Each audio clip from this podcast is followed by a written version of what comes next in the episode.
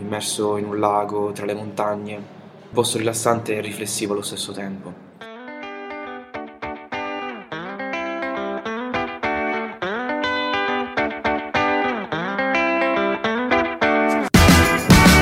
Oh, I go anywhere with you. Ciao a tutti, bentornati in una nuova puntata di Ma Partiamo, il programma che come sempre vi fa viaggiare, vi porta in giro per l'Europa, vi fa venire voglia di prendere lo zaino, insomma. Io sono Giorgia, con me ci sono come sempre Ilenia e Daniela. Oggi andiamo non troppo lontano in realtà, perché andiamo in Austria. Sì, in realtà questa volta vogliamo parlarvi di una meta un po' diversa dalla solita Austria che conoscete, magari voi ci siete già andati per sciare, ma in realtà il tour di questa, di questa nostra puntata sarà un po', un po', diverso perché ci sarà un po' da, da, viaggiare per tutti i gusti, insomma, per chi ama la natura, per chi ama visitare, per gli artisti, per gli hipster. In questo viaggio ci aiutano Luca da Vienna, che però ha fatto un viaggio un po' particolare, è andato verso Bratislava, Francesco sempre da Vienna che vive lì e Silvia che è stata in Carinzia e li ringraziamo tutti perché hanno partecipato con i loro racconti, ecco. Bene, come ha detto Giorgia, non andiamo troppo lontano, partiamo dal confine italiano e andiamo un poco poco più a nord di Udine, dove si trova la regione della Carinzia. Vi assicuriamo uno spettacolo per la vista, perché ci sono numerose piste ciclabili eh, che costeggiano poi i laghi, appunto la Carinzia è la regione dei laghi in Austria, e si collegano poi alla famosa ciclabile della Drava, che inizia proprio al confine tra Italia e Austria e attraversa poi tutta la regione. Dilla bene, ca- di bene Carin- Carinzia, devi dirlo bene, vai. La Carinzia. Carinzia, perché sennò la gente a casa non ci capisce. Carinzia. Ma secondo me è Carinze. Io in realtà volevo sapere da voi i nomi dei laghi proprio. Ecco. Ma perché ehm... dovete farmi fare queste figure in radio? Va bene, allora. Eh, Vai, laghi, ce la possiamo fare. Laghi. Abbiamo studiato tantissimo per dire. Allora, il percorso della ciclabile. Non mi sono preparata abbastanza, ma eh, questo tour, diciamo, passa per i laghi di Ossiaker, Faker, che non è Faker, e Wörtersi. Sì. sì. Questo tour è un po' adatto a tutti quanti, non serve che siate dei super sportivi. Ecco. Potete essere anche delle foche come me. Esatto, insomma si può fare, non, non, era per darti della foca, questo era per confermare che, che è una cosa semplice. Ehm, ecco, stavo per dirlo, questo è uno zoo, questo è uno zoo. Sì, non siete così sportivi, ma mi piace per esempio mangiare, ci sono tanti ristoranti, tante pasticcerie, pub, insomma per fare varie tappe, non so, un tour gastronomico più che altro a questo punto. Come al nostro solito, insomma. Esatto.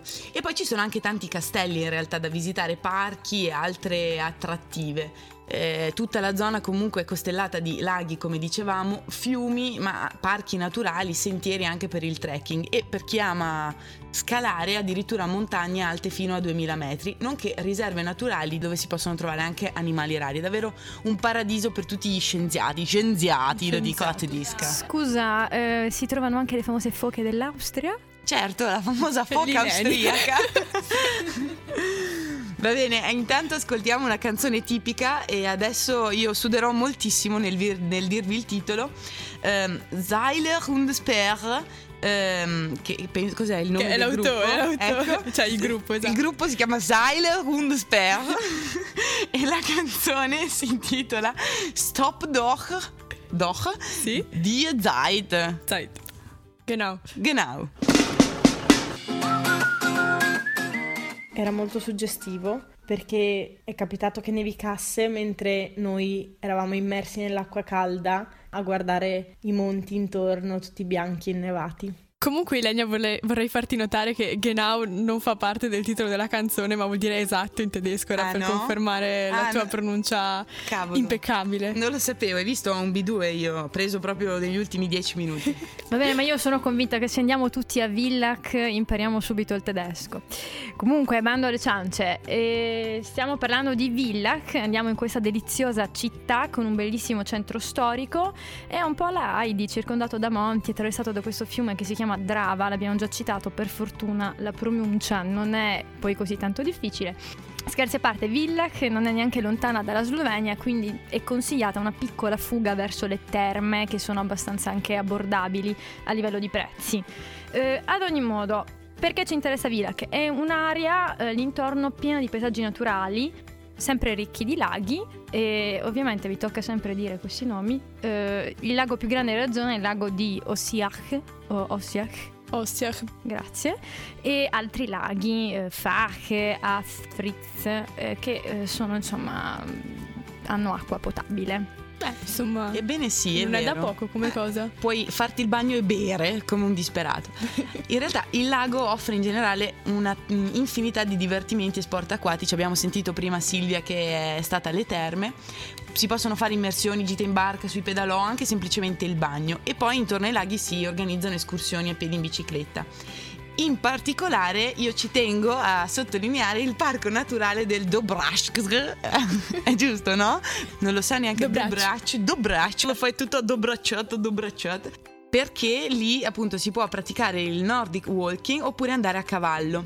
Però bello da vedere assolutamente è il castello di Landskron dove, e qui eh, attenzione amici ehm, ornitologi e appassionati di tutti i paesi perché si possono ammirare i rapaci eh, presso questa zona del castello di Landskron quali aquile, falchi, gufi e macachi giapponesi attenzione macaco giapponese Macachi? macachi In Austria. non lo so io mi sono fermata agli uccelli No, no, ma poi giapponesi. giapponesi Macachi giapponesi in Austria, direi che il quadro è Perfetto. perfetto, no? esatto Perfetto. Tu vedevi proprio questi palazzi eh, antichi, imponenti, affrescati e allo stesso tempo sentivi gente da tutte le parti che parlava in lingue diverse, pieno di persone, nel senso una città viva.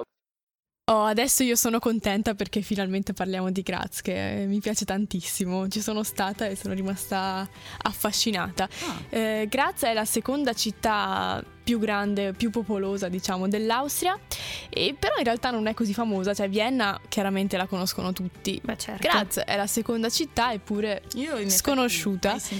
In ogni caso è il capoluogo della Stiria e si trova vicino alla Slovenia, quindi ha influenze, diciamo, dell'est e anche il dialetto austri- austriaco di quella zona è un po' strano, insomma, qualche tendenza verso lo sloveno. E infatti è una città comunque molto multiculturale, eh, con proprio tantissime, tantissime culture diverse, sì. grazie Multiculturale. multiculturale grazie noi ci teniamo a specificare tutto proprio tutto Beh, dato che ci teniamo a specificare tutto, diciamo anche l'origine del nome Ecco. Graz, che deriva da Gradek, appunto, che è un- un'origine slava, fammi la sempre. lingua slava non si vede, No. siamo in radio. No, ha, ha tirato fuori la lingua e l'ha fatto anche prima. Io, io devo dirlo. Io le ho chiesto di farmi la lingua slava e lei mi ha tirato fuori la lingua. Che poi ti pare che gli slavi. Com'è, com'è la lingua slava? Vabbè, lasciamo perdere. Vabbè, stendiamo un velo su questa cosa. Sì. E, comunque questo Gradek era un, um, un piccolo castello ed- edificato sulla collina al centro della città, ma più di mille anni fa.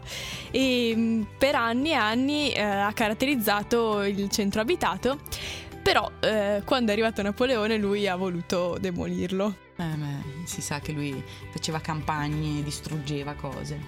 In ogni caso, eh, un'altre cose da vedere a Graz in centro sono per esempio la Sporgasse, l'isola dell'Amour, il castello Egenberg, il museo dell'architettura, insomma ci sono varie cose, questa è la parte più seria.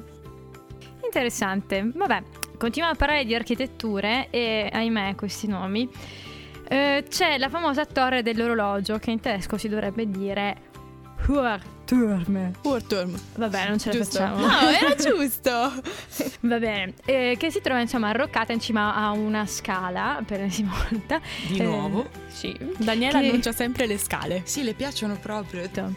Comunque questa scala si chiama Kriegsteig, che significa salita della guerra, un nome molto allegro. E mm, si tratta di 260 gradini, appunto, e si chiama così perché è stata costruita durante la Prima Guerra Mondiale ehm, dagli austriaci e dai prigionieri russi. Durante la seconda guerra mondiale invece è stato costruito un'altra cosa molto interessante, un sistema di tunnel, pensate, di 6.000 metri all'interno di una collina. Quindi immaginate la collina con questi tunnel dentro e serviva per proteggersi durante i bombardamenti.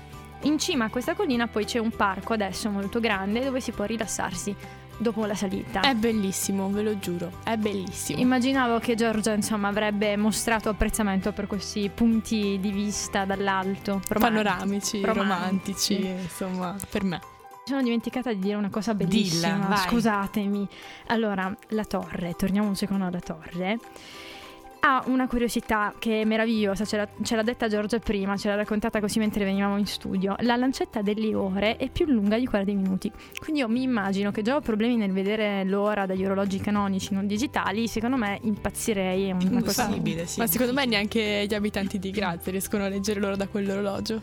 Infatti saranno sempre in ritardo. Piazza Principale è stato il primo mercato storico della città e nel 1887 è stata eretta una statua dell'arcituga Johann, fondatore dell'Università eh, di Graz. Ma è particolare la vita universitaria di Graz perché ci sono ben sei università, che sono tantissime. Quindi chissà quale ha fondato in realtà. Sì, Caspita. infatti, qui eh, non, non si sa quale ha fondato. No, quella tecnologica. Quella tecnologica, Eh, quella tecnologica.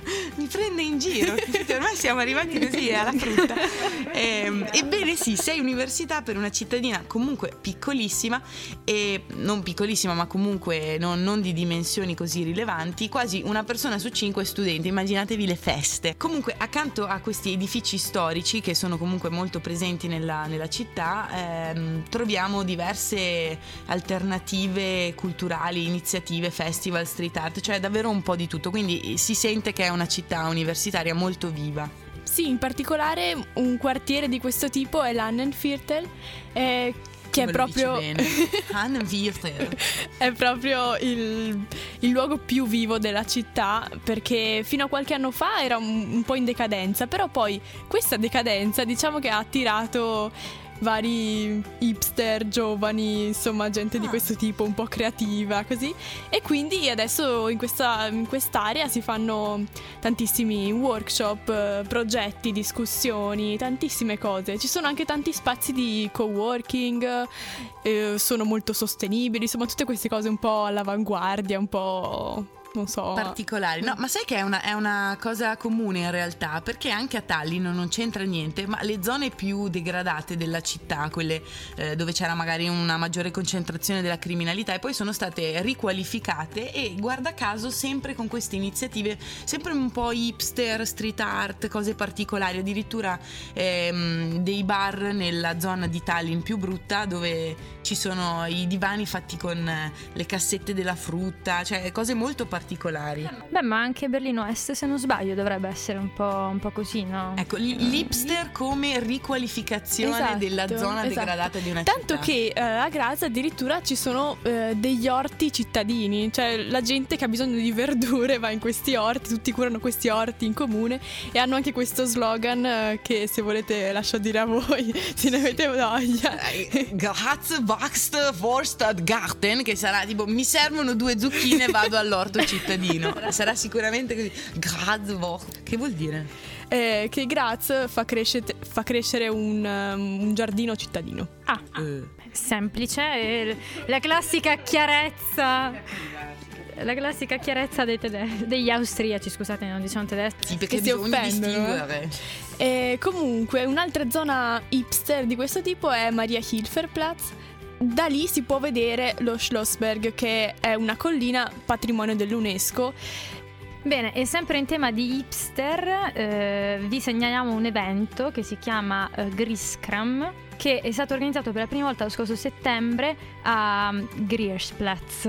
L'ho detto bene? Sì, Insomma, eh, di cosa si tratta? Si tratta di un, eh, diciamo un, un evento dove ci sono bar aperti, musica dal vivo, acrobati ed è tutto organizzato per favorire l'integrazione all'interno del quartiere che è proprio quello più multura- multiculturale di, di Graz. Quindi insomma, hipster, eh, trovate il vostro paradiso a Graz se andate in Austria. Poi per quanto riguarda diciamo dove passare le serate, sempre ovviamente tema hipster, eh, consegniamo il sub, si tratta di uno degli storici locali di Graz, eh, fanno musica dal vivo ed è interamente gestito. dagli studenti. Caspita, caspita. Cioè pensate degli Bello. studenti che si mettono a, a creare un, un locale da zero e lo gestiscono, ma non da, da poco tempo, diciamo, una cosa abbastanza storica, no? Quindi storicamente gli studenti gestiscono questo locale. Che bello. Molto interessante, caspiterina. Insomma, comunque, quindi tutta la città è praticamente molto attiva, molto ricca di divertimenti, ma anche da un punto di vista culturale e anche economico, e mm, quindi anche a misura di, di giovani, di studenti. Perciò io direi di farci un salto non appena finisce la sessione d'esame. Che dite? Coming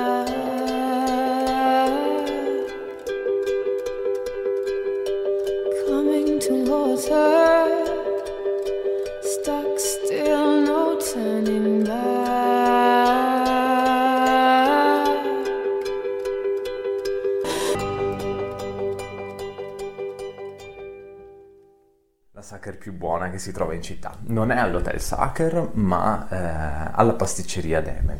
Questo lo sanno tutti, tutti i viennesi.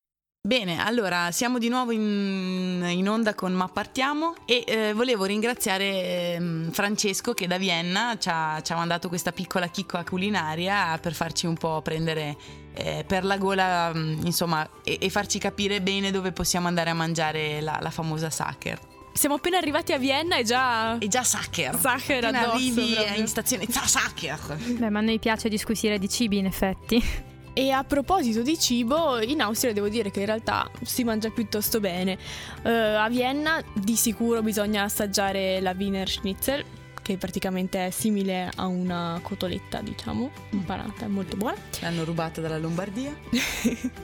e poi, eh, tra l'altro, a proposito di cose tra virgolette rubate, eh, in, in Austria le crepe non le chiamano crepe, ma le chiamano palacinken. Ah, che- sono uguali però. Sì, sì, essenzialmente sono la stessa cosa. Poi, naturalmente, tantissimi dolci con le mele, come un po' succede anche in Alto Adige, in Trentino, insomma. La- l'agricoltura è simile e poi hanno tantissimi tipi di, di wurst diversi, salsicce Mm. diciamo. Ilenia ha già...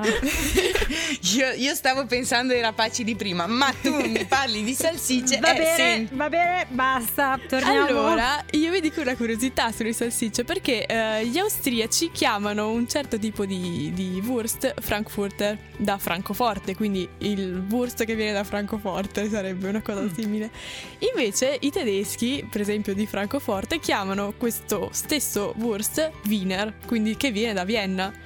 Ah, e quindi viene da Vienna o da Francoforte? Questo non lo sappiamo, Eh, però sono buoni, se volete assaggiarli si trovano un po' dappertutto, soprattutto ai banchetti per strada. Ecco, fantastico. Quindi già sappiamo dove andare a mangiare e cosa. Adesso soffermiamoci su Vienna, capitale interculturale assolutamente, ricca città moderna, piena di musei di storia.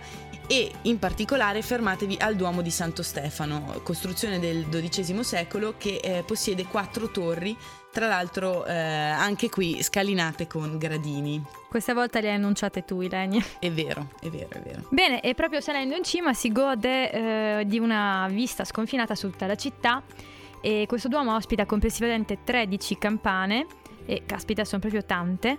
La campana più famosa del Duomo tra queste 13 è, quelle- è quella che si chiama Pumerin, che si trova nella torre nord alta 68 circa metri. Ora, questa è la seconda campana più eh, oscillante di tutta Europa, pensate bene. Poi, sempre riguardo il tetto, le tegole colorate che rivestono appunto il tetto del Duomo di Santo Stefano hanno la forma della famosa aquila bicefala, insomma. E la Peppa. Va bene, va bene, passiamo, passiamo ad altri argomenti che qui ci annoiamo. Beh, eh, in Austria e soprattutto a Vienna è assolutamente famosa l'imperatrice Sissi. Cioè, non, non si può fare a meno di parlarne. Era la moglie dell'imperatore Francesco Giuseppe e, e i due soggiornavano a Vienna, naturalmente, capitale dell'impero.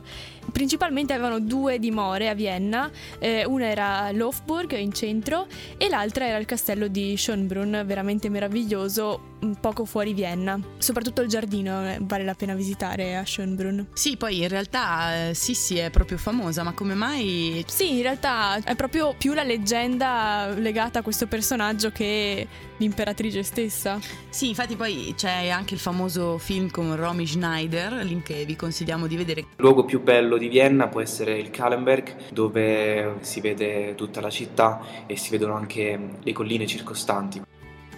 Bene, eccoci tornati e adesso parliamo un po' di musei, eh, saremo abbastanza brevi. Vienna è un museo a cielo aperto, tant'è vero che c'è addirittura un quartiere, che è il Museum Quartier, che è proprio un quartiere fatto interamente di musei. Poi al di fuori di questa zona, di quest'area, ci sono tanti altri musei che valgono la pena assolutamente di essere menzionati e di essere visitati e primo fra tutti c'è il Museo della Storia dell'Arte, cioè il Kunsthistorisches Museum, l'ho Esatto. detto. Fantastica. Perfetto, ce l'abbiamo fatta.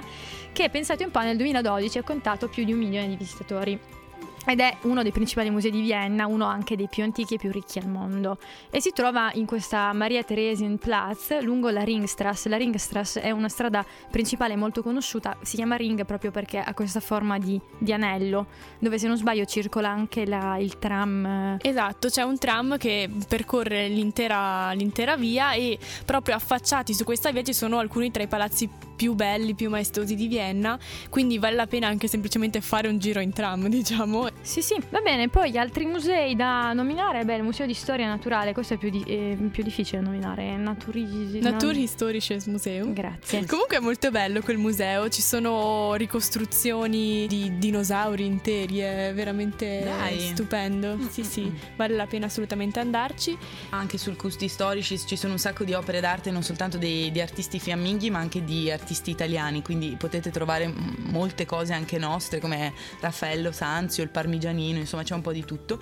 E sempre riguardo all'arte, c'è questo palazzo antico che si chiama l'Albertina, che espone degli studi di Donna di Klimt e delle altre opere di Dürer.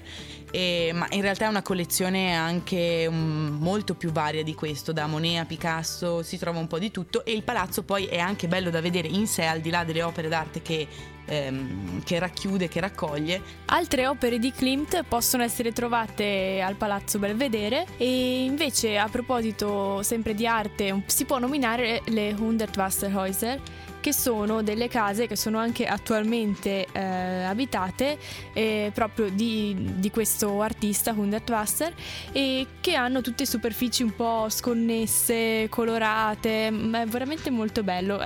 Si possono purtroppo ammirare solamente da fuori perché appunto sono abitate anche adesso. Bene, e adesso io aggiungerei solo un piccolo tocco, Vienna hipster, come abbiamo fatto un po' per Graz. Allora, innanzitutto vi segnaliamo il Nachtmarkt, eh, che sarebbe questo mercato dove si può mangiare, si trovano veramente c'è di tutto e di più, dalla cucina orientale a mm, quella tipica austriaca. E mm, quindi si può sia acquistare il cibo che mangiarlo direttamente lì, i prezzi sono, mm, sono abbordabili, insomma abbastanza variano. E l'altro posto che abbiamo già nominato è proprio questo Museum Quartier. Lì intorno si trovano un sacco di locali molto strani, a metà tra i bar e le gallerie d'arte, quindi magari si sorseggia una birra la sera fino a tardi per poi trovare, diciamo, delle sculture di design particolari che possono essere in vendita. Altra cosa interessante è che eh, Vienna è stata, diciamo, il centro eh, di nascita del movimento lomografico.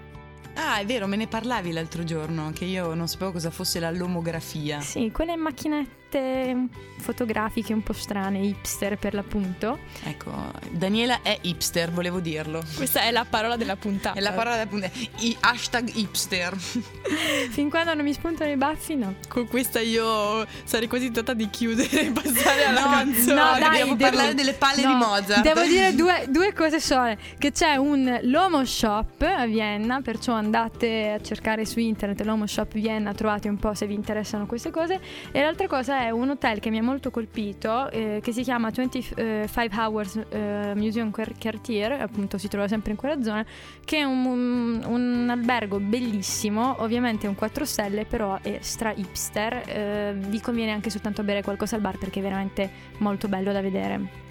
Ilenia il tuo momento. Le palle di Mozart, ci tenevo eh, moltissimo perché questi dolci tipici in realtà di, di Salisburgo poi sono conosciuti in tutta, in tutta Austria e in tutta l'Austria e i turisti li acquistano convinti che poi ci sia effettivamente un collegamento. In realtà io non, non sono riuscita a trovare nulla riguardo a questo collegamento tra questi dolcetti e, e Mozart, pare che eh, qualche pasticcere famoso della della zona li avesse fatti dedicandoli al, al, famoso compositore, ma molto non ho trovato. Comunque a me non piacciono, però sono fatti con questo marzapane al pistacchio, eh, cioccolato a gianduia, sono un po' no, mm, nauseabonde, ecco, dopo un po', soprattutto se ne mangi due quintali e mezzo come ho fatto io. Ecco, magari trattenetevi, non, non dovete esagerare per forza, però ci tenevo a dirle perché sono carine, sono verdi. Belle. Sono verdi, va bene. Belle. Allora vi lasciamo ai Baustelle, direi. scum on everybody's life.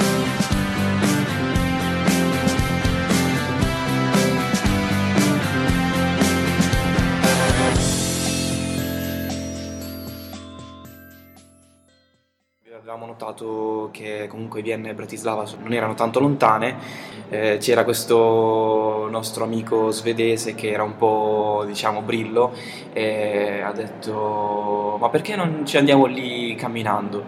Tutti si sono messi a ridere, poi l'abbiamo presa sul serio e alla fine abbiamo deciso di farla. Devo dire che è stata la mia esperienza più bella.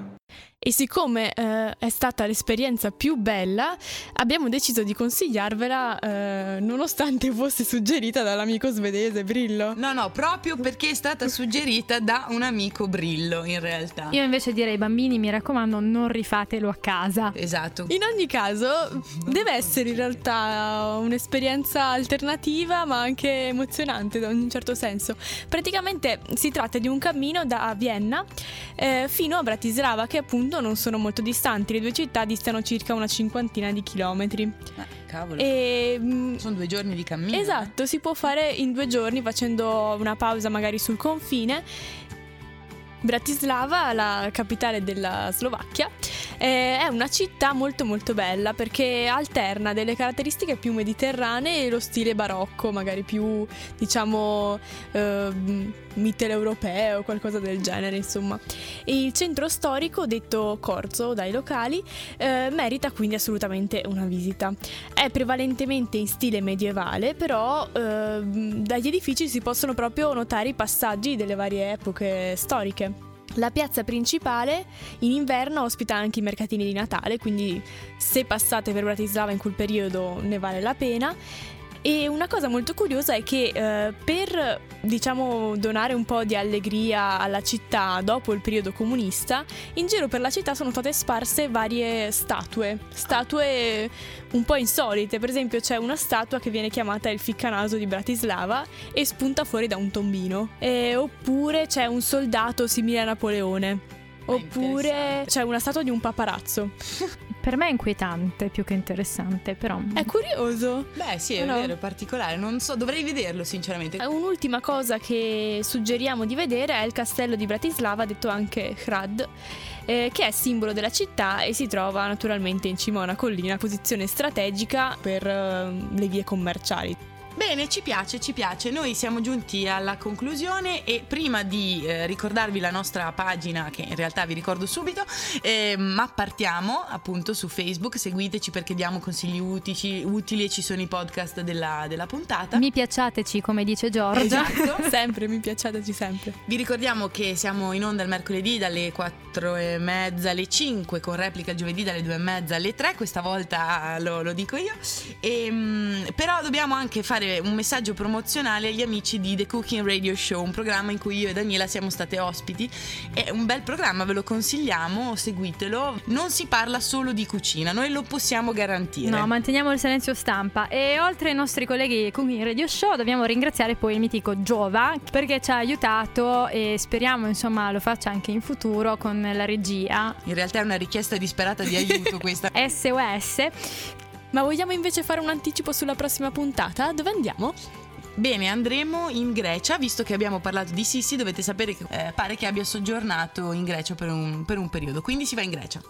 Bene, insomma, con questo è tutto. Noi ci salutiamo e sintonizzatevi nuovamente. E scaricate il nostro podcast. Ciao! Ciao! Ciao!